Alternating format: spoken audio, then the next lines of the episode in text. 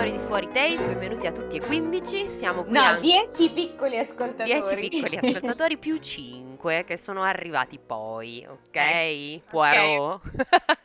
Allora, benvenuti a tutti, come si diceva poc'anzi, in questa nuova e mirabolante puntata di Fuori Tales. Io sono Elisa, come al solito, e c'è anche la nostra cara Carla. Allora Francesca, che oggi probabilmente ha preso una droga che non vuole condividere, perché io non ne so niente. Abbiamo già appurato, io mi drogo, tu non sai leggere. Ah già, è vero. E non so niente di storia, non dimentichiamo anche questo fatto. Scusate, questa è un inside joke che non vi spiegheremo. Sorry, not sorry.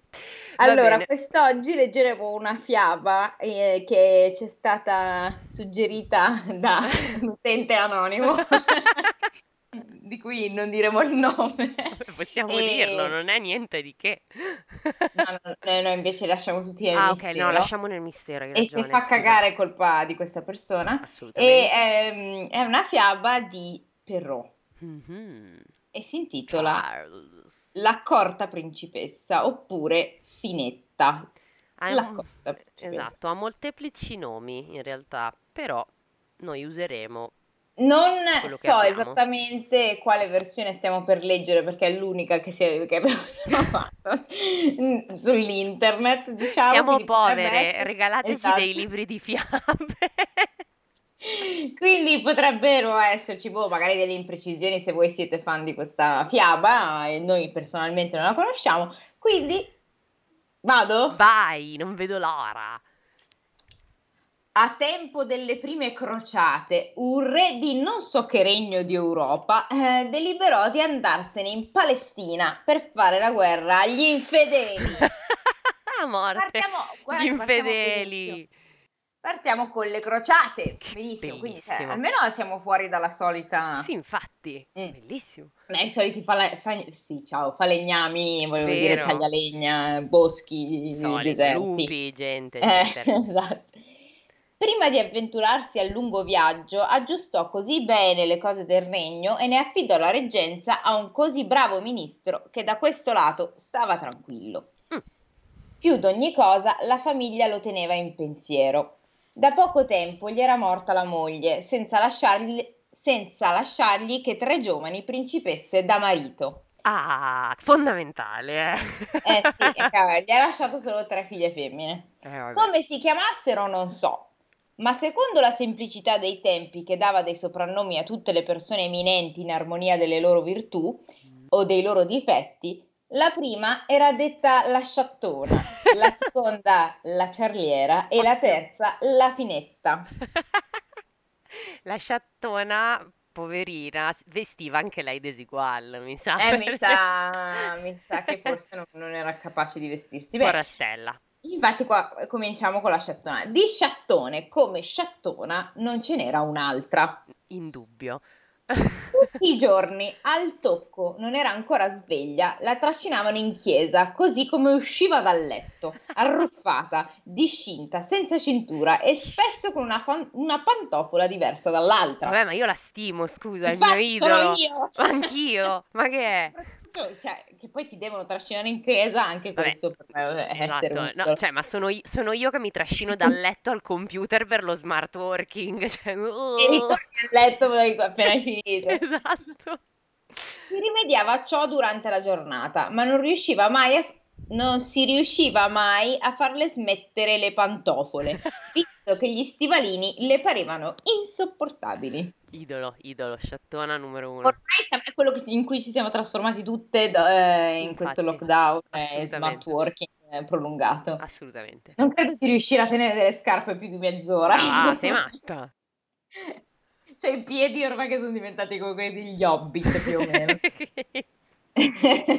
Anch'io. Calza di lana, pantofola e via. Andare, tac. Dopo desinare, sciattona si dava ad acconciarsi fino alla sera. Poi fino a mezzanotte giocava e cenava, poi ancora ci voleva tanto spogliarla quanto si era messa a vestirla e finalmente entrava a letto che si faceva giorno. Cioè praticamente era una specie di bradipo per una sciattona talmente lenta che faceva tardi. Ma che cazzo si vestiva a fare a sto punto, voglio dire, tanto vale. È in pigiama, tanto non riesce a fare niente. Vabbè. Alta vita menava la ciarliera, era una principessa vivace che poco tempo dedicava a se stessa, ma tanta e tanta voglia aveva di discorrere che da mattina a sera non chiudeva bocca. Oh, anche questa ha delle similitudini con il nostro essere in qualche modo. Oddio, mi stai dicendo che io e te siamo tutte e tre le principesse? Aspetta, vediamo com'è l'ultima prima di dare delle... Hai ragione. Sapeva la storia delle famiglie male organizzate, degli amoretti, delle galanterie, non solo della corte, ma di ogni infimo borghese. Era una pettegola, questo non lo so. Adoro, però. Teneva registro di tutte le donne leste di mano, pur di sfoggiare un bel vestito. In che senso? Leste di mano, che spendevano, ok. Leste di mano nell'usare soldi. Non in menare, ma... No, io leste di mano pensavo tipo agli scippi. Io invece pensavo alle botte. A rubare i portafogli agli altri per avere un bel vestito. Vabbè, ottimo, ognuno al suo.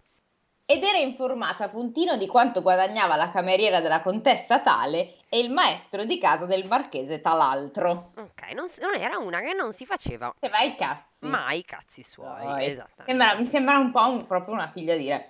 Sì. È una figlia di re che vive dentro Bridgerton, probabilmente. Esatto, è un po' Bridgerton, sì. Però durante le crociate. Vabbè, fa niente, dettagli. Per appurare tante inezie se ne stava a sentire la nutrice o la sarta più volentieri che non avrebbe ascoltato un ambasciatore e poi intronava con le sue storielle dal re fino all'ultimo staffiere, perché chiunque fosse l'ascoltatore bastava a lei di ciarlare. Ok, cioè, come avere una radio accesa praticamente tutto il giorno. Esattamente. Bellissimo. Il prurito della chiacchiera fu anche motivo di un altro guaio. A dispetto del grado, quel fare troppo confidenziale, troppo alla carlona in una principessa, dettero animo a più di un bell'imbusto di spifferarle delle galanterie. Adesso sì che è Bridgerton! Veramente! Wow. Dov'è il duca? La principessa dava retta tanto per avere il gusto di rispondere. Naturalmente, a somiglianza della sciattona, la ciarliera non si dava mai pensiero di pensare, di riflettere, di leggere, di badare alle faccende di casa, di svagarsi col lago o col fuso. Questi sono gli sbagli. Hai capito? Ma manco io ci avrei tanto pensato se fosse che per svagarmi devo fare punto croce, onestamente. Oh mio Dio! Ma tu l'hai avuto quel momento alle elementari? Sì, in cui si faceva il punto. Non lo so, però lo facevano anche i maschi. Da noi non credo, noi tutti lo facevano, che il punto croce si faceva tutti. Perché c'era questa moda di fare il punto croce, io ero abbastanza sega, devo dire, ero più bravo col mezzo punto. Io non so fare il mezzo punto, ma ti posso dire che ho ancora il mio lavoro al punto croce delle elementari, non so dove. Brava! Posso cercarlo e condividerlo con te e con i nostri 15 ascoltatori, nonché 13 follower di Instagram. 140 qualcosa da fare, insomma, l'avrai... Sì. Assolutamente. L'avresti trovato in quei tempi. Vedi. Insomma, le due sorelle, eternamente in ozio, non facevano mai agire né il cervello né le mani, erano delle galline sostanzialmente. Vabbè. Ben diversa era la sorella minore, sempre vigile e pronta di mente e di persona, mirabilmente vivace, badava a far buon uso di ogni sua dote. Ballava, cantava, suonava stupendamente. Ovvio. Era maestra in tutti quei lavoretti che tanto son cari alle donne. Soffro. Il femminismo che si frantuma in mille pezzi. Mamma mia, che dolore. Ma vado a combattere io le crociate. Guarda. Metteva l'ordine in casa e impediva i furti della gente di servizio, ai quali fin da quei tempi i principi erano esposti. Hai capito? Pure, cioè, quindi, cosa faceva esattamente? Pure classista, perché tutta la gente di servizio ruba, secondo questa fiaba. Sì, ma lei addirittura impediva con degli antifurti, evidentemente dell'epoca, o delle mannaie che ti tagliavano la mano appena usavi allungarla. Non si sa. E non basta. Aveva giudizio da vendere e tanta prontezza che subito trovava i mezzi per cavarsi da un qualunque impaccio. aveva scoperto con la sua scaltrezza un pericoloso trabocchetto teso da un ambasciatore al re suo padre in un trattato che questi stava per firmare. Non ha letto le condizioni d'uso. Esatto. Mai ha accettato l'accesso come sul cellulare, consenti accesso ai tuoi dati e al tuo bancomat. Certo. Come diceva Lercio, non legge termini e condizioni, si ritrova alla casa di vita ad allevamento di salmoni. Me lo ricordo.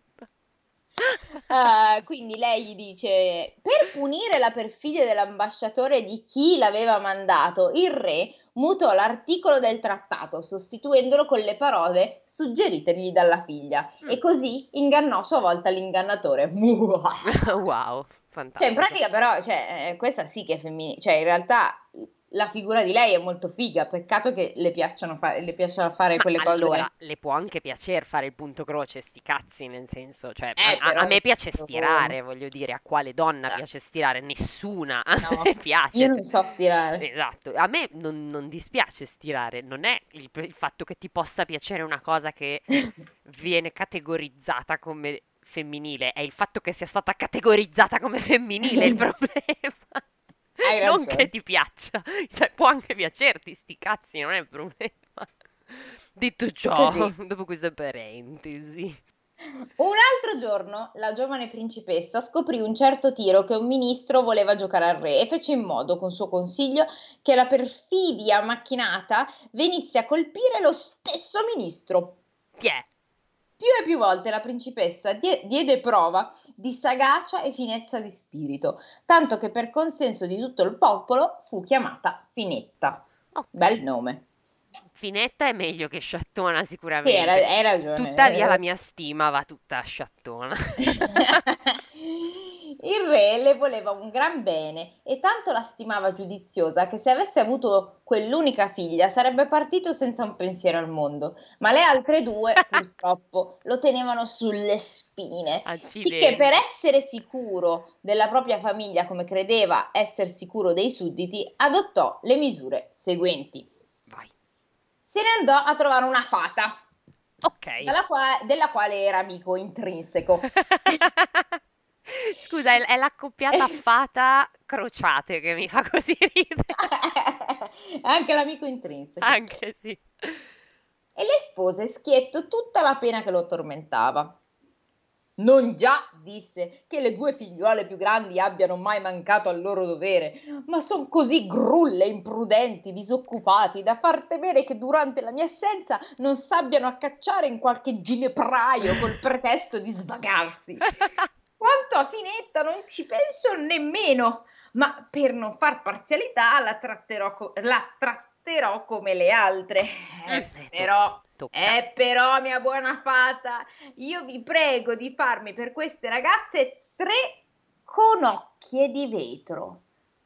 Conocchie di vetro. So che cos'è una canocchia, ma che cos'è una conocchia no. La canocchia è uno dei pesci più brutti del mare, se vi interessa. Googlatelo, è disgustosa.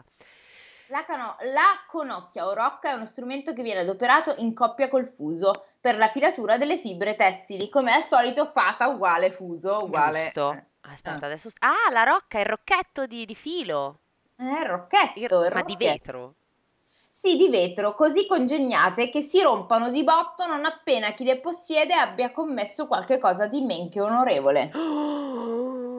Ok. Mamma mia, che stronzone! Ma che ansia, praticamente la cintura di castità, che palle! Mamma mia, veramente. La fata, che era abilissima, diede al principe 3 conocchie incantate e lavorate con ogni cura per il disegno da lui ideato.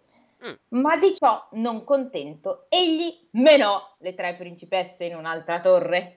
Elisa ricorda tutti quanti. Ricordiamo che menare in codeste fiabe non significa prendere a pugni qualcuno, ma significa andare.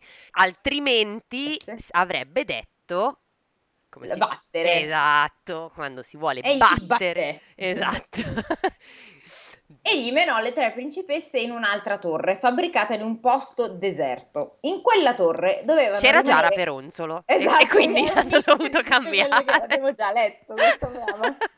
In quella torre dovevano rimanere tutto il tempo della sua assenza, con assoluto divieto di ricevere chiunque si fosse.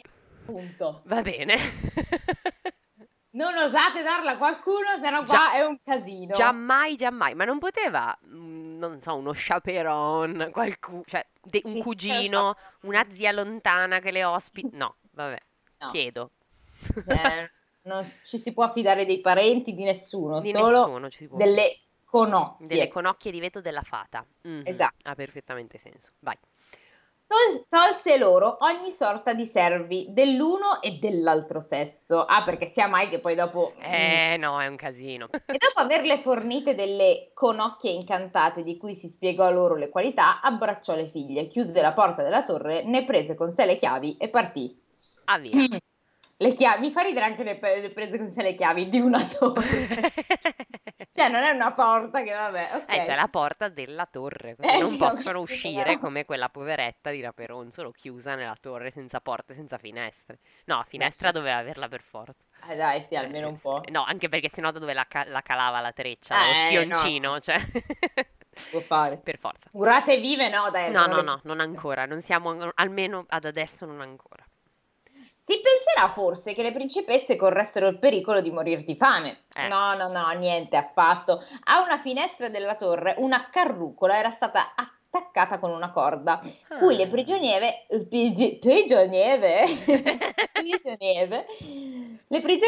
sospendevano un cestino. Nel cestino mettevasi la provvista del giorno e dopo, tiratolo su, anche la corda era deposta in camera. Ma anche chi, la corda era... Ma chi, allora, chi qualcuno, lo metteva? Metteva, anzi. Metteva del cibo in una cazzo di cesta. La sciattona e la ciarliera menavano nella torre una vita disperata, si annoiavano a morte. Ma bisognava aver pazienza, per dato... e fatto della conocchia che alla minima mancanza sarebbero andate in frantumi. Ok, praticamente situazione lockdown. Due sì, però... che sbroccano male e la terza si occupa. Ma io però non ho capito perché Sciattona l'ha presa così male, cioè dormi. Infatti in effetti sì. Non si vede che gli ha tolto Netflix. Esatto, perché Charliera che sclera va bene, visto che stava a ciuguettare con tutti sì, a chiacchierare. Però Quanto a Finetta, non si annoiava, il fuso là con gli strumenti, stavano a svagarla, certo, come tutte noi. Ovvio. Regalataci un fuso e noi saremo felicissime.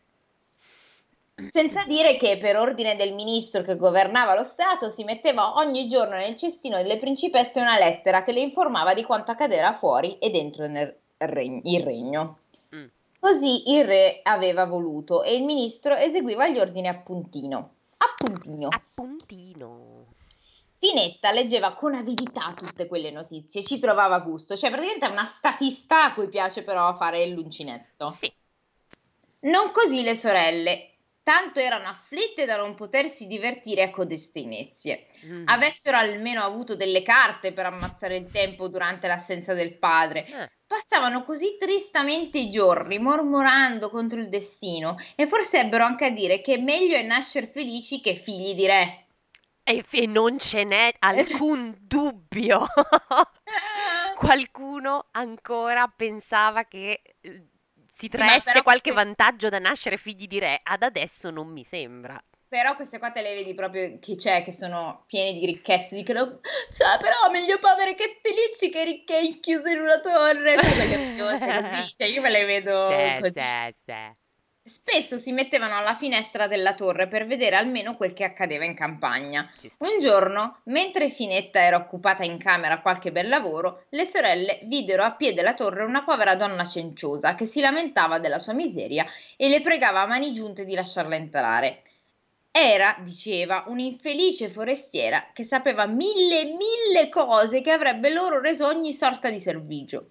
Sulle prime pensarono le principesse all'ordine dato dal re di non lasciare entrare anima viva nella torre, ma la sciattona era così stanca di servirsi da sé e la ciarliera così annoiata di poter solo discorrere con le sorelle che l'una, per farsi pettinare, l'altra per chiacchierare, si decisero entrambe a far entrare la vecchia. Ah, quindi il problema della sciattona in realtà è che nessuno si occupa di lei, quindi è una specie di palla di peli e polvere.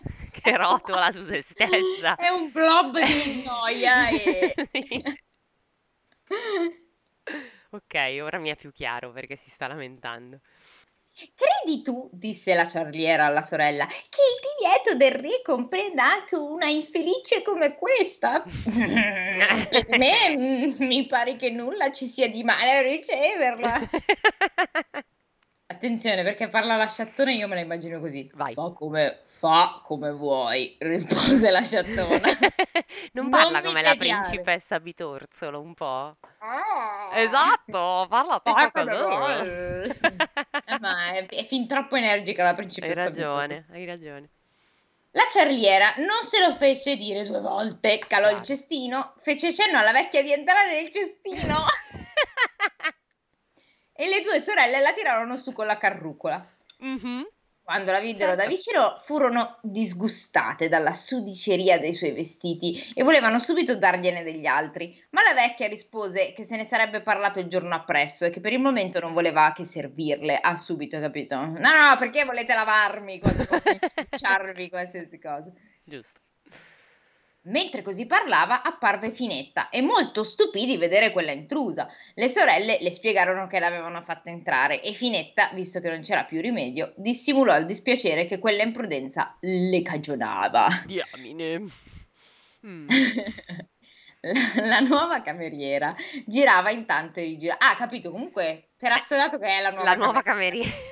Okay. Perché lei ha detto vi farò tutti i servigi che volete. Ok, pur di non stare in giro in povertà, va bene. Esatto. La nuova cameriera girava intanto rigirava per la torre col pretesto di voler servire le principesse, ma in realtà per osservare la disposizione delle camere, poiché la pretesa mendicante era altrettanto pericolosa nel castello quanto il conte Ori, il famoso conte Ori, nel convento dove si insinuò travestito da badessa fuggitiva. Cosa? È la monaca di Monza versione maschio, ma che è? Allora, no, non ho capito, però scusa, lei è stata mandata dal conte Ori o è il conte Ori che si è travestito ed è andato lì anche lui? Allora lei dice... Questa stava a guardare le stanze, no? Poiché la pretesa mendicante, quindi la cosiddetta, era altrettanto pericolosa nel castello quanto il conte Ori nel convento, dove si insinuò travestito da badessa fuggitiva. Ma no, allora è un esempio. Ah, cioè lei era talmente pericolosa lì dentro, così come quella volta che quel tizio si è nascosto nel convento e poi ha ingravidato tutte le suore. Quello. Oh no! E non so cosa può aver combinato in un convento, onestamente. Era per dire. In due parole, la vecchia cenciosa era... Rullo di tamburi. Il figlio di un gran re vicino del salo delle principesse. No, signori, che scoperta, che palle! Scusa, però, cioè, prendere un uomo per una vecchia, cioè, ce ne vuole... Però ha detto che era molto sudicio, quindi magari era molto sporco. Sì, ma la barba, va bene essere sudici, ma avere la barba è un altro conto. Non può mai sapere. Questo principe, malizioso quanto mai, governava a suo talento il re suo padre, il quale aveva un carattere così dolce ed agevole che lo si chiamava per soprannome Molto Benigno. Che soprannome di merda. Il re è molto benigno. Il principe invece, che agiva sempre per artifizi e stratagemmi, era detto dal popolo il furbo. Aveva egli un fratello minore così ricco di virtù per quanto egli era ricco di vizi, eppure, a malgrado dell'indole diversa, regnava tra i due fratelli un così perfetto accordo che tutti se ne stupivano. Vabbè, se andavano d'accordo, per fortuna. Okay. Oltre le doti dell'anima, il principe più giovane aveva un così bello aspetto che gli si era dato il nome di Belvedere. Come quando ti fermi in autostrada che c'è il Belvedere. Sì, lui invece era lui. Arriva Belvedere. Ok. Era il principe furbo. Dai, furbi. Io lo chiamerei furbi. Sì, beh, chiamalo Furbi, certo, che domande. Era il principe Furbi che aveva ispirato all'ambasciatore del re suo padre quel tiro di malafede che poi l'accortezza di Finetta aveva ritorto a loro danno. Da ciò era cresciuto l'odio che Furbo già nutriva per il padre delle principesse. E però, quando lui giunse la notizia delle precauzioni prese a riguardo delle tre ragazze, una voglia maligna lo prese di ingannare la prudenza di un padre così sospettoso. Come il re del male questo. Sì, veramente. Trovato un qualunque pretesto, Furbi ottenne il permesso di mettersi in viaggio ed escogitò i mezzi per insinuarsi nella torre. Esaminando il castello, vide il principe che era facile alle principesse farsi udire da chi passava di fuori e ne concluse che gli conveniva conservare il trasvestimento durante tutto il giorno per evitare che quelle chiamassero gente e lo facessero punire per la temeraria impresa. Seguitò dunque a fingersi mendicante, ma la sera, dopo che le tre sorelle ebbero cenato, gettò via i cenci e si mostrò in tutto lo splendore degli abiti dei cavalieri ricamati d'oro e di gemme. Wow! Cioè proprio tipo, non sono una povera vecchietta, ma sono io! Vostro principe. È un po' come la puntata dei Griffin, non sono un uomo, sono una donna, non sono una donna, sono un cavallo, non sono un cavallo, sono una scopa, insomma, quella roba lì. Vediamo come si evolve. Esatto. Le povere principesse, atterrite a quella vista, scapparono più che di corsa. Finetta e la ciarliera, più svelte, ripararono, ovviamente più svelte perché quella... ciabatta della terza chissà è finita e la rotola nella sua stessa sporcizia e nei suoi nodi dei capelli probabilmente. Ripararono subito nelle camere loro, ma la sciattona che a fatica metteva il passo fu subito raggiunta dal principe. Ma quindi mi viene da dire che magari è anche un po' grossa la sciattona. No, secondo me è solo pigra. Beh, è una pesacula e va. Sarà anche grossa. Magari sì, non si sa.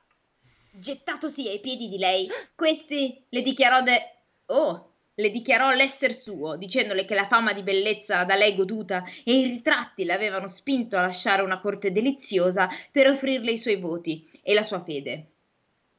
Capito? Si è proposto a lei, gettandosi ai suoi piedi. Ok, cioè questo era il suo piano malefico, proporre del matrimonio. Evidentemente, okay. Sì, beh dai, è abbastanza malefico se ci pensi, Sì, per carità, infatti suona come una minaccia, però all'epoca no, in teoria. Una vita di infelicità. Esatto. Smarrita sulle prime, la sciattona non trovò parole per rispondere al principe genuflesso. Ma noi, incalzata dalle calde proteste e dalla preghiera di divenir subito sua sposa, né avendo la voglia o la forza di discutere, disse senza pensarci sopra che credeva alla sincerità di quelle dichiarazioni e le accettava. Cioè proprio di sì, vabbè dai, quello sì, che dai, vuoi, ok, sta zitto però, pettinami to. Trovami qualcuno che mi gratti la schiena. Esatto, io non c'ho voglia. Queste e non altre furono le formalità da lei osservate per concludere. Che non è una parola, concludere, okay. Le nozze. Ma in compenso la conocchia fu perduta e si ruppe in 1000 frantumi. Vabbè, ma le ha chiesto di sposa, cioè, tu dici, l'ha chiesta in moglie, eppure la pietra azzurra si illumina, quindi vuol dire che ci sono i cattivi. È perché lei non è stata retta, lei non doveva parlare con un uomo, impossibile, proibito. No. Questo porta a commettere atti impuri, sì, esatto. Ok, però vabbè, ok. Finetta intanto e la ciarliera, chiuse ciascuna in camera sua, stavano sulle spine. Le due camere erano lontane l'una dall'altra e però, ignorando la sorte delle sorelle, le povere principesse passarono la notte senza chiudere occhio. Ah, quindi si sono chiuse dentro e non proprio neanche per andare in bagno. Cioè, capito? Ma potevano almeno chiudersi in camera assieme, no? No, separate per stare comode nel letto. Capisco. Mi fa ridere poi perché il giorno appresso il maligno principe menò la sciattona in un appartamento a terreno in fondo al giardino. Hai trovato già la casa? Hai visto? Bello. La principessa non celò a Furbo di essere molto inquieta per le sorelle, benché non osasse mostrarsi a loro per paura di essere rimproverata. Ok. Ma il principe la rassicurò dicendole che avrebbe ottenuto il loro consenso alle nozze e dopo pochi altri discorsi uscì, chiuse a chiave la sciattona senza che ella se ne avvedesse e se ne andò alla ricerca delle altre due sorelle. Ah, quindi ha un piano per chiudere le sorelle in degli appartamenti. Per quale scopo? Erano già in una torre. Erano già chiuse dentro abbastanza da sole. Non mi sembra che abbia intenzioni violente fino ad oggi, almeno non fino in questo momento, quindi non capisco. Scopriamolo. Un bel pezzo prima di trovare le camere dove stavano rinchiuse. Ma poiché cos'è? Sì, infatti, una torre enorme. Ma poiché la Charlie era sempre smaniosa di parlare, si lamentava da sola. Oddio. Si lamentava da sola della sorte toccatale. Il principe si accostò all'uscio della camera e la vide dal buco della serratura. Come già aveva fatto con la sorella, Furbo le disse attraverso la porta di essersi insinuato nella torre per offrire proprio a lei il cuore e la fede di sposo. Bugiardo. Esaltò la bellezza e lo spirito della ciarliera e costei, che era persuasissima dei propri meriti, ebbe la balordaggine di aggiustar fede alla parola del principe e rispose di dentro con un torrente di amabili parole. Cioè, questo è proprio, vuoi sposarmi? Oh mio Dio, sì, che bello, guarda! Impazzita a posto, bellissimo. E dire che era abbattuta, che non aveva nemmeno preso un boccone, non aveva manco mangiato. In camera non aveva provviste, tanto le pesava persino il pensarvi, se di qualche cosa bisognava ricorreva a Finetta, perché anche lei era un po' una pesacula. E questa cara principessa, sempre laboriosa e preveggente, aveva sempre in camera un'infinità di paste, marzapane, confetture secche e liquide fatte con le proprie mani. Mangiavano solo quello. Ecco perché erano tutte 180 kg, mi sa, però alla lunga, e anche un po' tendenti al diabetico, credo. Perché... Minchia, immagina di nutrirti di marzapane. Sento già il rumore delle mie arterie che si chiudono al solo pensiero. Sto dicendo, basta!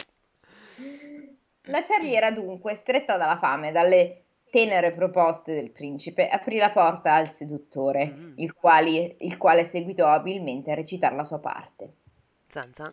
Non si interroga su che fine ha fatto mia sorella, no? Cioè, è già finita quella preoccupazione. No, perché per lei potrebbe essere in camera sua chiusa, capito? Come era lei. Perché non sa che è fuggita, cioè non è riuscita a fuggire. La colpa delle ciabatte, come al solito.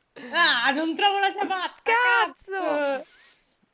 Usciti insieme dalla camera, se ne andarono in cucina, dove trovarono ogni sorta di rinfreschi, perché la cesta ne fornì...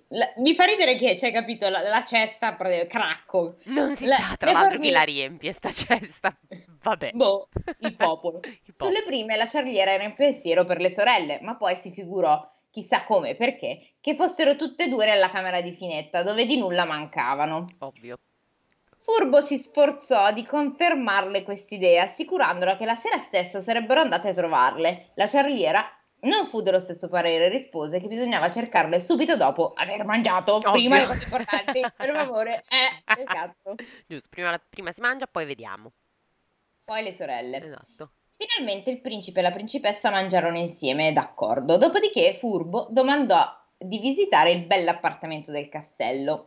Che c'era una torre, è diventato un castello. Ma non è una torre, perché è una torre di 200 metri quadri col balcone, la dépendance e la piscina, oppure è... Quindi è un castello. È un piccolo castello, mi sa, dai.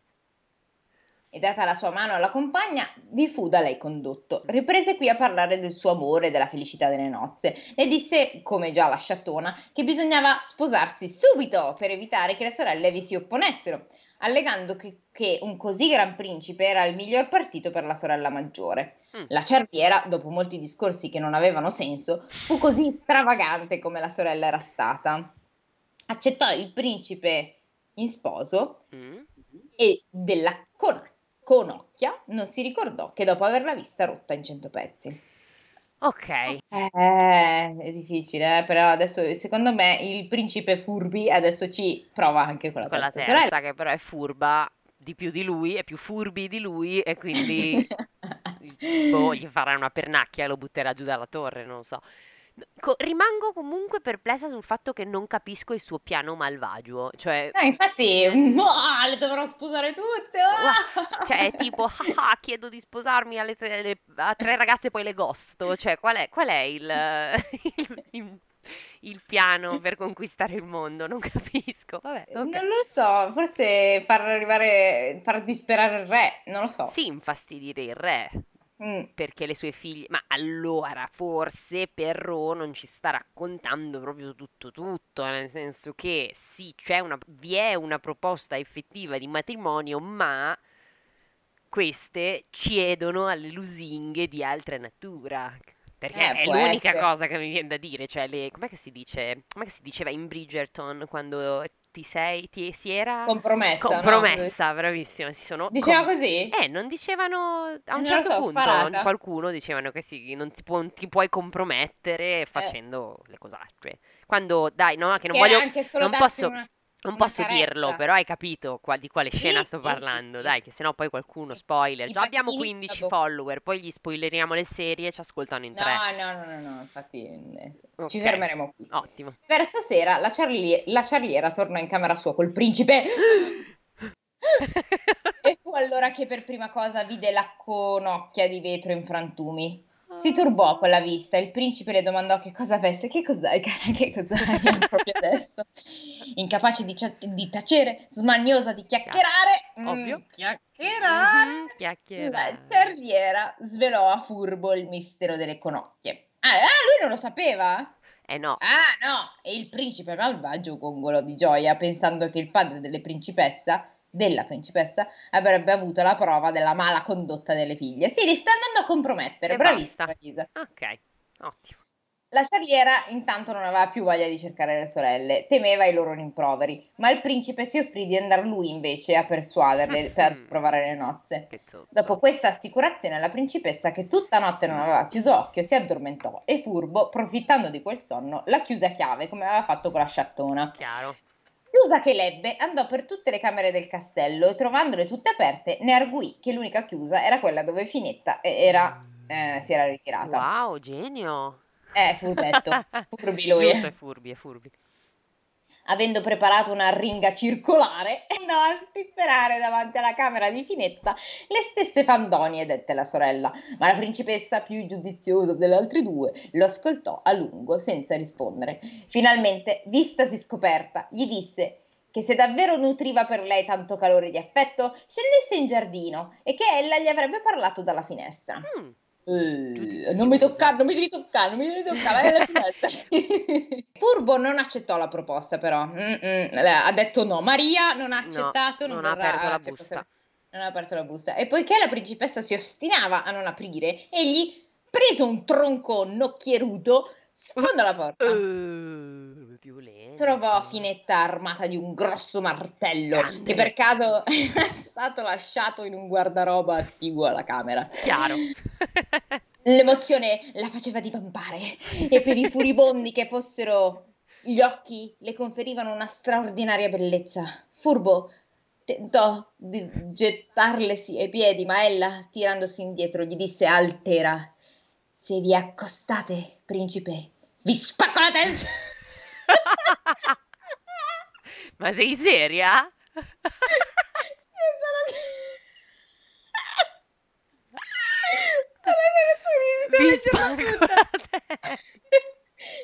Se vi accostate, principe, vi spacco la testa con questo martello.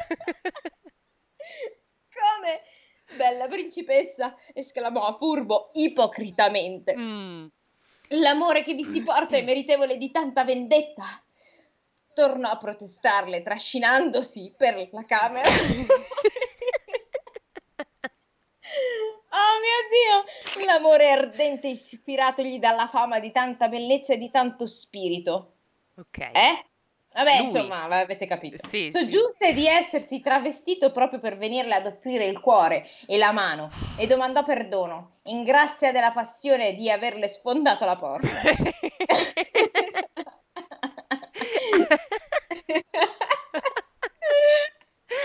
un ariete, tipo...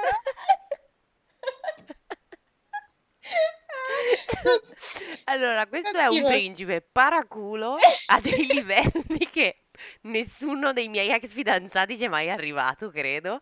Boh, che sfonda le porte, tra l'altro, quindi pure maleducato, se posso. Mamma mia, cioè... Con dei piani un po' così, cioè tanto furbo non è. Ecco, non si doveva chiamare furbo, si doveva chiamare paraculo. Come preferisci. Conchiuse che nell'interesse di lei bisognava sposar subito. Sì. Disse ancora di non sapere dove le sorelle eransi ritirate, non avendole nemmeno cercate, tanto di lei era infatuato.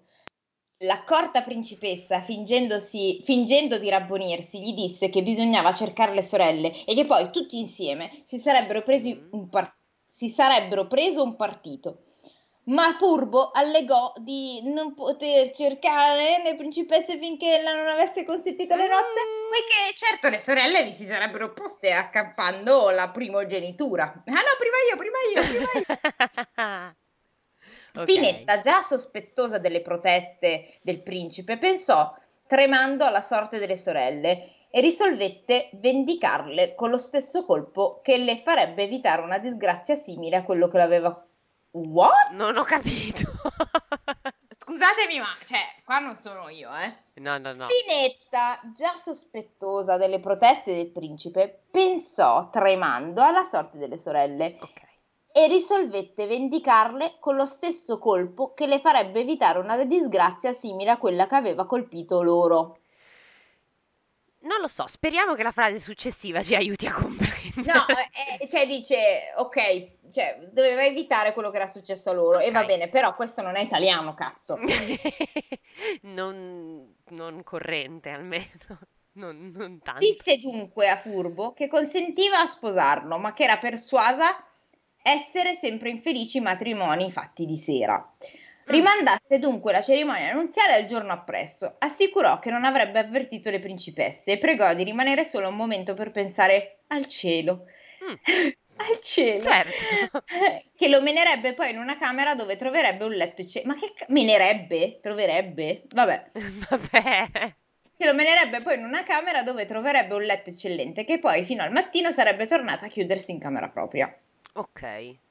Furbo, che non era mica un prode, che vedeva Finetta scherzare col martello come avrebbe fatto d'una penna, dico per la serie, mi sembra un po' troppo, questa qua mi sembra un po' troppo sportiva con quel martello, consentì alla proposta e si ritirò.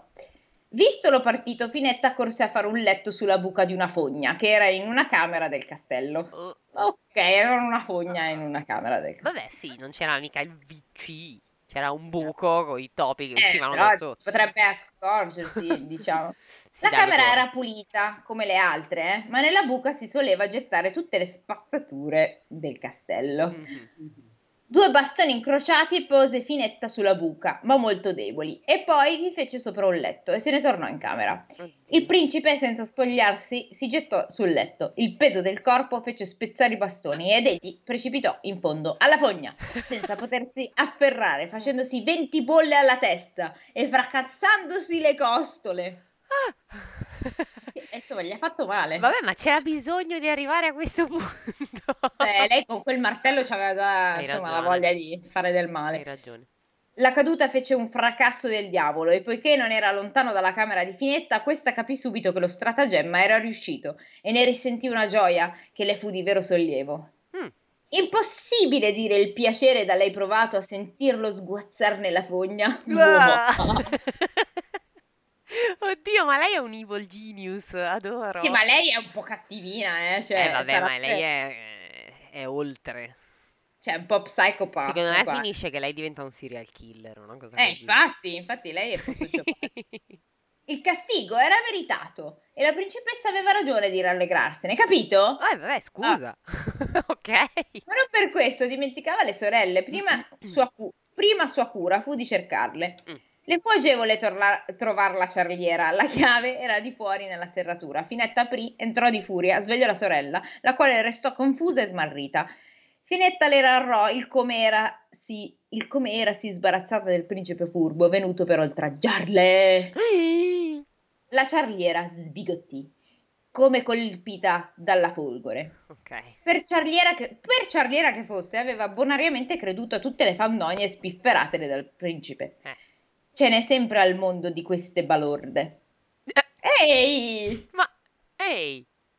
Soffocando il dolore, la ciarliera se ne andò con Finetta a cercare la sciattona. Giro di qua, giro di là, la scovarono finalmente nel quartierino a terreno. Era più morta che viva dal dispiacere e dalla fiacchezza, perché da 24 ore non prendeva cibo. Figurati se dipendesse da lei, muore di fame piuttosto. Le sorelle le apprestarono ogni soccorso, dopodiché entrarono in certe spiegazioni che straziarono a morte la sciattona e la ciarliera.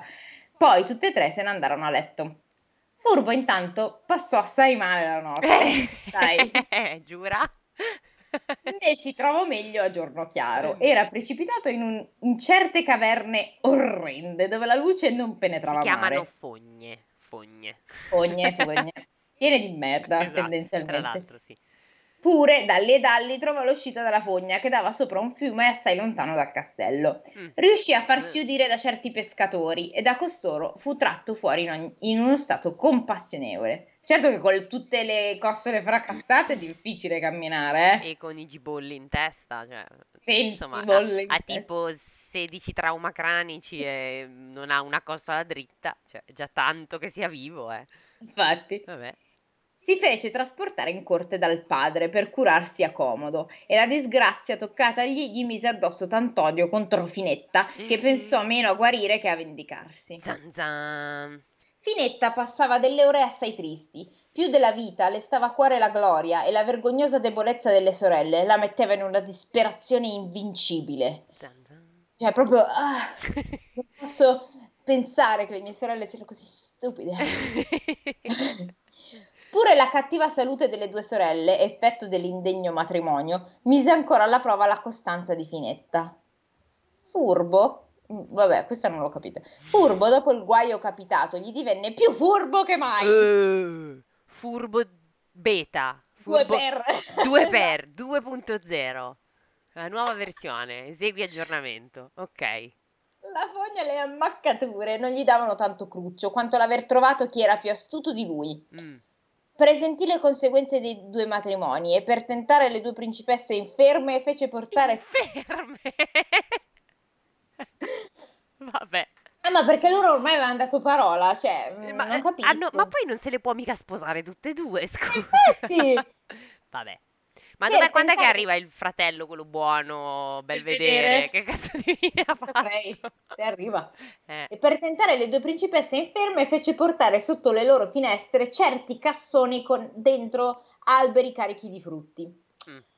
What? La sciattona e la ciarliera, sempre spenzolate alla finestra, li videro e tanta voglia ebbero di assaggiarli che costrinsero Finetta a scendere alla cesta per coglierli. Finetta, sempre compiacente, si lasciò calare, portò i frutti alle sorelle e si rimangiarono con avidità.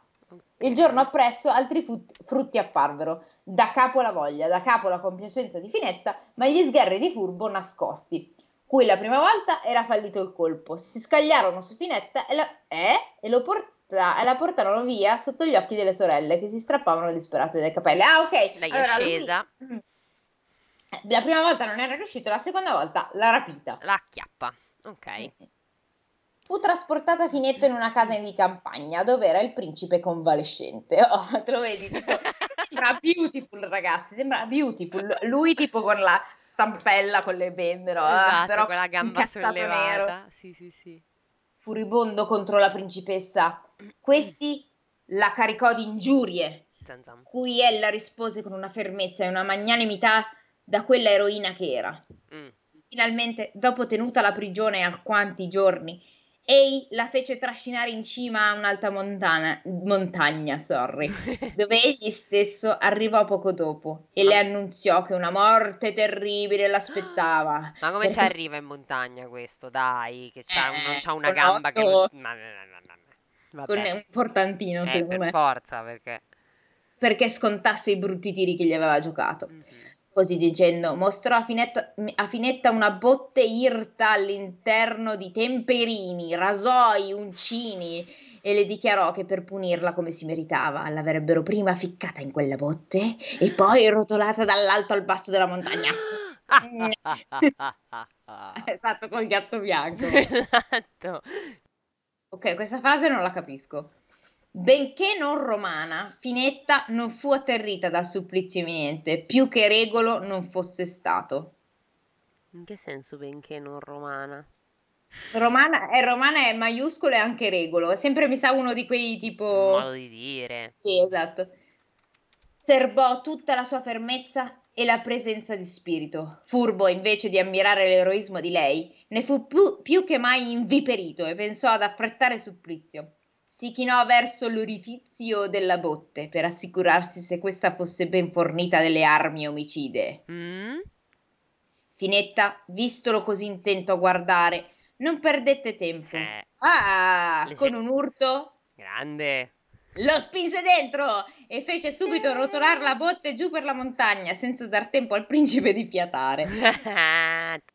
Fatto il colpo, fuggì e gli ufficiali del principe, che mi sembra di capire, cioè se ne stavano a 3 miglia di distanza perché farsi i cazzi loro, probabilmente a bere in un bar. E gli ufficiali del principe, che avevano visto con gran dolore con quanta crudeltà voleva egli trattare la bella principessa, non si curarono di correrle dietro. D'altra parte erano così spaventati dall'accaduto che solo pensarono ad arrestare la botte, ma ogni sforzo fu inutile. La botte rotolò fino in fondo e il principe ne fu tirato fuori tutto coperto di piaghe. Ah, è vivo ancora! Che cazzo è? Dai, Lambert! Non è possibile, è dai! È vivo ancora! Vabbè. L'accidente di Furbo fu un colpo terribile per il re molto benigno e per il principe Belvedere. In quanto al popolo, nessuno se ne curò. Ovviamente. Avevano ben altri problemi. Esatto, la carestia, quelle robe lì. Furbo ne era odiato, anzi la gente stupiva che il principe più giovane, così nobile e generoso, potesse tanto amare l'indegno fratello. Ma Belvedere era di così buona indole da volere un gran bene a tutti della sua famiglia, e Furbo aveva sempre avuto l'arte di mostrargli tanta affezione che il principe generoso non si sarebbe mai perdonato di non corrispondergli allo stesso modo. Cioè praticamente questo era talmente ben educato che sarà, cioè, se anche mio fratello è una persona di merda, ma io gli voglio tanto bene lo stesso, perché il mio fratellino e lui mi sta tanto bene. Va bene, ok. Ok. Belvedere ebbe dunque gran cordoglio delle ferite del fratello e tutto mise in opera per vederlo subito guarito. Ma che si facesse, nulla giovava. Le piaghe di Furbo si inasprivano sempre più e lo facevano soffrire orribilmente. Stampato il gran pericolo della botte, Finetta era tornata alla torre, ma non a lungo vistette che nuove sventure le piombarono addosso. Ta-da! Le due principesse dettero alla luce un bimbo ciascuna. Hai visto allora che avevo ragione io? Allora ci dobbiamo sposare. Cioè le compromette. Cioè lui le chiede in sposa, ma prima dice beh dai, tanto siamo qui, ci dobbiamo sposare. Nel frattempo le impalma, ok. Oh, no, eccoli. Finetta ne fu imbarazzatissima, ma non si smarrì. Il desiderio di nascondere la vergogna delle sorelle la spinse ad affrontare altri rischi. Per riuscire nel piano escogitato, prese tutte le misure che la prudenza può suggerire. Si travestì da uomo, chiuse i bimbi in 2 scatole, facendo a queste tanti buchi perché quelli respirassero, ovviamente. Ovvio. Prese un cavallo, vi caricò quelle ed altre scatole e con questo bagaglio arrivò alla capitale del re molto benigno. Molto benigno, ma quindi sono passati 9 mesi nel frattempo, perché i bimbi diciamo sono... che magari allora forse le costole di... ci ha messo un Furbi po'. Si erano aggiustate nel frattempo. Ok, ci ha messo un po', queste nel frattempo sono incinte, hanno partorito, pensa che fatica per quell'altra lì, sciattona, a partorire, che sbatti. Mamma mia! Non ce ne avrà avuto voglia di partorire. Ma nella torre senza servi, cioè proprio tutto da sole. Minchia, porella. No, vabbè, ma c'era lì Furbetta, come cazzo si chiama? Che... No, lei è tornata che c'ha i bambini. Ah già, è vero. Vabbè, insomma, non riesce a mettersi le ciabatte ma riesce a partorire da sola. A posto. Sempre di primo acchito che la larghezza del principe Belvedere nel compensare i rimedi apprestati al fratello aveva attirato alla corte tutti i ciarlatani di Europa. Fantastico. Poiché in quei tempi c'erano molti avventurieri senza impiego, senza ingegno, che si spacciavano per portenti dotati di facoltà soprannaturali per guarire ogni sorta di mali. Beh, non mi sembra che sia cambiato molto, onestamente. È così anche adesso. Esatto. Non vedo differenza. Cosa?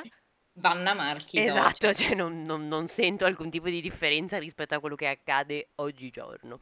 Vabbè. Costoro, unica scienza dei quali era l'impostura più sfruttata, trovavano sempre molti credenzoni. Mm-hmm. Un poco l'aspetto, un poco i nomi bizzarri che assumevano, gettavano la polvere negli occhi. Così infatti i medici non restavano mai dove sono nati e la qualità di stranieri è per loro altrettanto merito agli occhi del volgo. Ok. Wow! L'ingegnosa principessa, ben informata di tutto ciò, assunse un nome forestiero e si chiamò Sanatio, o Sanatio, o Sanazio, non lo so, come lo volete... come lo vogliamo chiamare? Cioè, è scritto proprio Sanatio? Sanatio, esatto, quindi è Sanatio, è Sanatio e Sanazio. Mi piace Sanazio, suona un Sanazio. Po' meglio, sì, dai. Sì, Sanazio, è un po' come Ignazio, ma esatto. Diverso. Poi fece annunziare... da ogni parte che il cavalier Sanazio era arrivato con mirabili segreti per guarire ogni sorta di ferite, per gravi e maligne che fossero. Subito Belvedere mandò a chiamare il preteso dottore. Finetta arrivò, fece a perfezione il medico empirico, spifferò 5 o 6 parole d'arte. Niente ci mancava. Il bello aspetto e i modi amabili di Belvedere la colpirono e dopo aver con lui ragionato delle ferite del principe furbo disse di voler portare una bottiglia di acqua miracolosa che intanto lasciava lì 2 scatole che contenevano unguenti di prima qualità adatte al principe ferito. Ciò detto, il preteso dottore uscì ma non tornava più e molto si impazientivano di non vederlo tornare. Finalmente, quando si stava già per mandarlo a premurare, si udirono delle grida infantili in camera di Furbo. Grande fu lo stupore in tutti, perché di bambini non se ne vedevano. Qualcuno prestò ascolto e così scoprirono che le grida provenivano dalle scatole dell'empirico. Erano infatti i bambini! I nipotini di Finetta. La principessa li aveva fatti ben nutrire prima di portarli a palazzo, ma poiché erano parecchio tempo era passato, i piccini volevano altro nutrimento, però si dolevano. Aperte le scatole, vi si trovarono con sorpresa 2 marmocchi bellissimi. Furbo indovinò all'istante essere questo un altro tiro di Finetta, e tanta rabbia ne prese che le ferite... si inacerbirono e lo ridussero per davvero agli estremi. Dai che magari ce ne liberiamo fra un po'. Dai. Belvedere ne fu addoloratissimo e Furbo, perfido fino all'ultimo, volle abusare dell'affetto del fratello. Avevi paura che sì. Dicessi che vuole abusare di qualcuno. Sì, mi stavo già... cioè, non che fino ad adesso si sia comportato egregiamente, però... Beh, comunque si sta schiattando perché dice: tu sempre mi amasti, disse, e piangi ora la mia perdita. Non ho più bisogno di altre prove di devozione, visto che muoio. Ma se davvero tu fui caro, promettimi di accordarmi il favore che ti chiederò. Belvedere, incapace di negargli alcunché in momenti come quelli, promise coi più terribili giuramenti che tutto avrebbe fatto. Ebbene, esclamò Furbo abbracciandolo, io muoio contento, poiché sarò vendicato.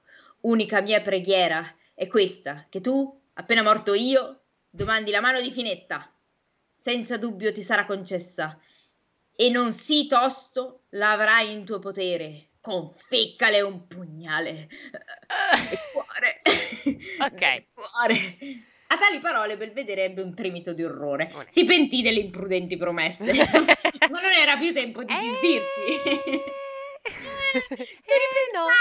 Ripensandoci, né gli diede a vedere il suo pentimento al fratello, che poco dopo schiattò. Fuori dalle balle, sto stronzo, dai. Il re, molto benigno, ne provò un vivo dolore.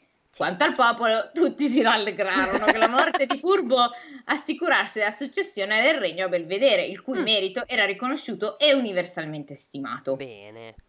Finetta, tornata ancora una volta dalle sorelle, fu informata della morte di Furbo e poco dopo ebbe l'avviso del ritorno del padre. Arrivò questi nella torre e il suo primo pensiero furono le conocchie. Neanche datemi un braccio, no, un bacio, un abbraccio a papà, ma fatemi vedere se siete vergini, cazzo!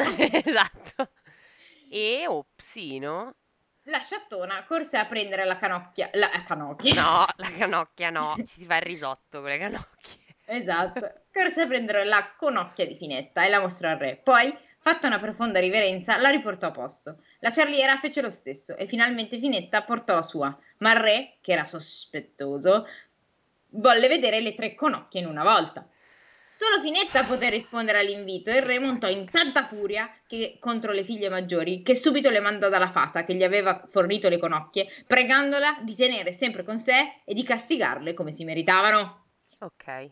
I bambini nel frattempo che fine hanno fatto? Sono ancora nelle scatole, ok. Beh, spero che ricompaiano, poverini. Beh, mamma mia. Speriamo, Dio santo. Spero che ci sia un happy ending per tutti, a parte per Furbi, che ormai è andato, però... Per cominciare la fata le menò in una galleria del suo castello incantato, dove era dipinta la storia di moltissime donne, illustri per virtù e per vita laboriosa. Cioè erano vergini e facevano il punto e croce. Esattamente. Per mirabile fatagione, tutte le figure avevano movimento ed erano in azione da mane a sera, dalla mattina alla sera. Si vedevano in ogni parte trofei e motti in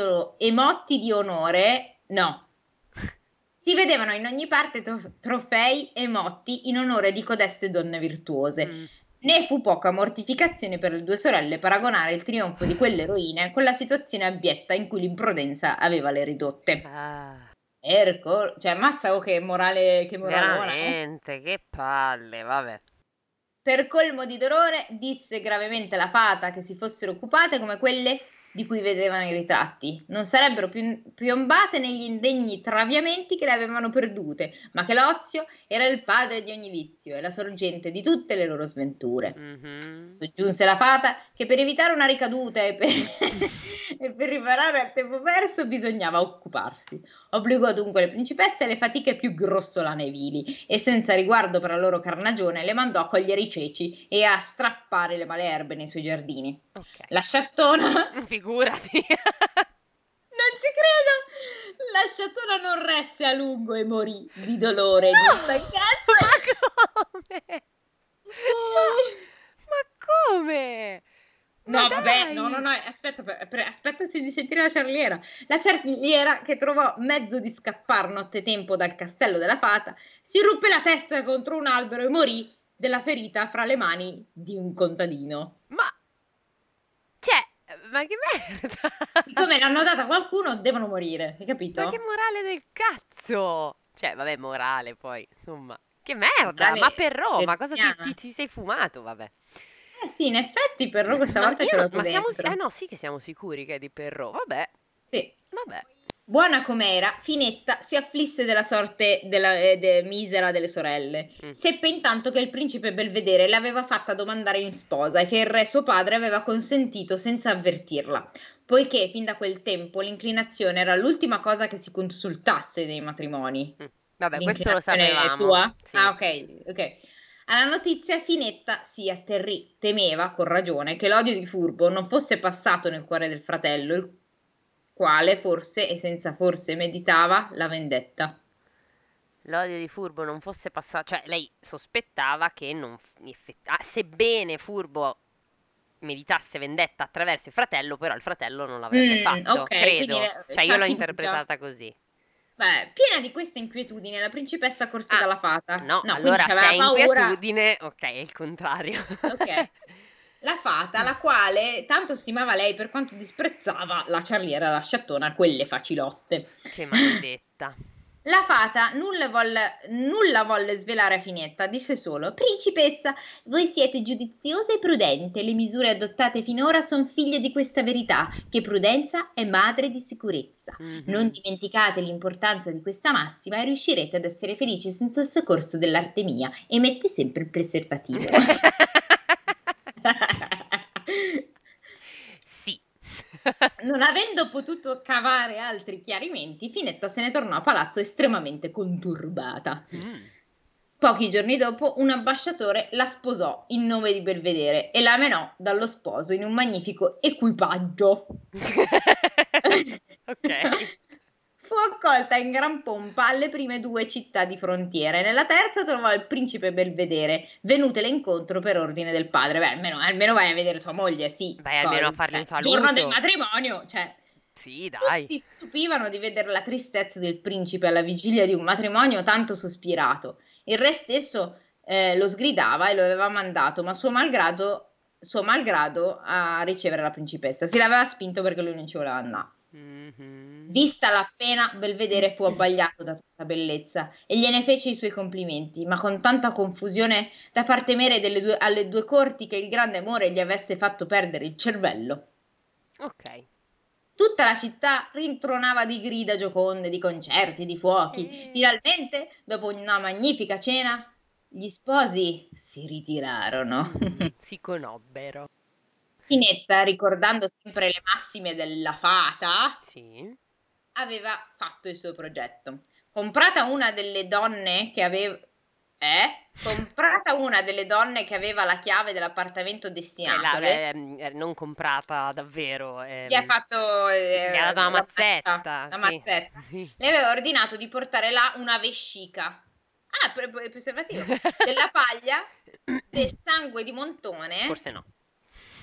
E le interiora di vari animali mangiati a cena. Ok, entrata con un pretesto nel gabinetto, la principessa fece una figura di paglia. Con l'interiora? Fece una figura di paglia, fece un manichino con la paglia, okay. E vi ficcò dentro le interiora e la vescica di sangue. What? E giusto poi in capo a quella figura una bella cuffia. Ci ho fatto... Raggiunse la brigata e poco dopo principe e principessa furono condotte in camera loro. Fatti dovuti i preparativi di toeletta, la dama d'onore prese i candelabri e si ritirò. Subito Finetta gettò sul letto la donna di paglia e si ritirò in un angolo. No, vabbè, cioè lui non può scambiare una donna. E a quanto pare sì. Dopo aver sospirato 2 o 3 volte, il principe afferrò la spada e passò da parte a parte il corpo della pretesa Finetta. Sentì subito scorrere il sangue da tutte le parti e trovò la donna di paglia senza movimento. Che feci? Esclamò Belvedere. Come? Dopo tante crudeli agitazioni, dopo aver tanto esitato a serbare il giuramento a costo di un delitto, ho tolto la vita a un'amabile principessa che ero nato per adorare. Ma sei scemo allora, che cazzo? Le sue grazie mi rapirono dal primo istante che la vidi. Ma non ebbi la forza di tradire un giuramento strappatomi da un fratello furibondo, avido di vendetta. Oh cielo! Ed è mai possibile che si voglia punire una donna sol perché virtuosa? Ebbene, ecco compiuta, o fratello, la tua vendetta. Ma ora mi tocca vendicar Finetta con la mia morte. Oh. Sì, bella principessa, la stessa spada. Capì Finetta che il principe, cui la spada era sfuggita di mano, la cercava ora per trafiggersi e subito gli gridò: Principe! No, io non sono morta. Il vostro buon cuore mi ha fatto indovinare il vostro pentimento. Beh, insomma, e con una stessa innocente vi ho risparmiato un delitto. Ho fatto una bambola gonfiabile di fieno. E come hai potuto non accorgerti che era di fieno? Sai, il fieno punge. Sì, abbastanza. Tipo, lui si deve essere appena rasata questa donna. Da capo piedi, però. Sì, ma con un pezzo di incoccio di vetro. Madonna, santo Dio. E qui Finetta narrò al principe lo stratagemma della donna di paglia. Il principe, fuor di sé dalla gioia, ammirò la prudenza di lei e fu graditissimo di avergli impedito di commettere un orrendo misfatto. Meraviglia. Non capiva ora come mai avesse avuto la debolezza di non vedere la nullità dei giuramenti strappatigli con un perfido artifizio. Eppure... se non fosse stata ben persuasa che prudenza è madre di sicurezza, Finetta sarebbe stata uccisa e la sua morte avrebbe portato per conseguenza quella di Belvedere. E poi ogni sorta di ragionamenti si sarebbero fatti sulla bizzarria dei sentimenti di cotesto principe. Okay. Evviva la prudenza! Che con la presenza di spirito i due sposi ne furono preservati dalla sventura e consacrati alla morte, alla sorte. Si amarono sempre con grande affetto e trascorsero molti e molti giorni in una gloria e una felicità che sarebbe difficile descrivere. Fine! No, allora in realtà a me ha fatto riderissimo. Anche a me. Cioè, io le darei un 8 scorretta, 8 scorretta, 8 divertente, un bel mezzo punto truce e siamo tutti d'accordo.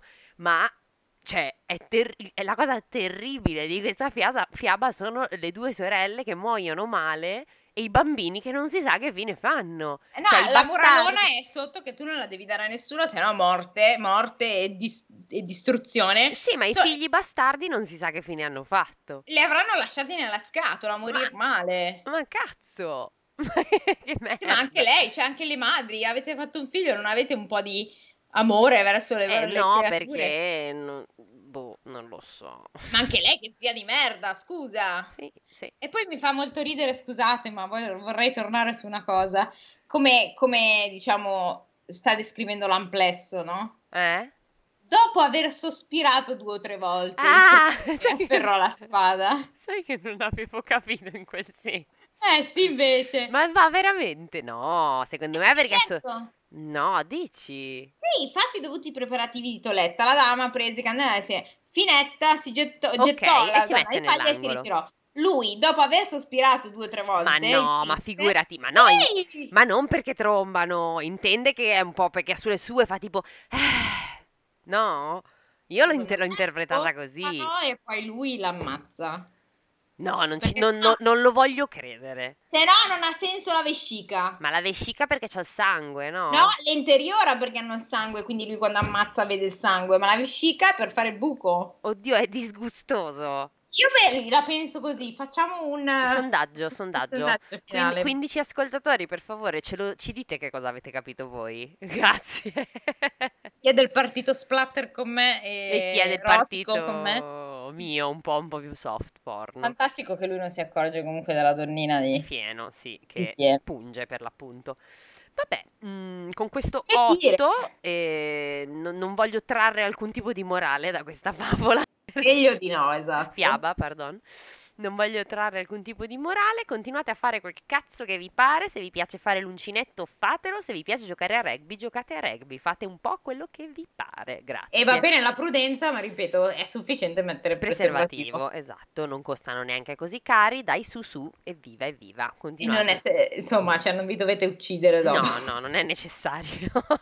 Ci sono dei modi per evitarlo prima e farsi anche del divertimento.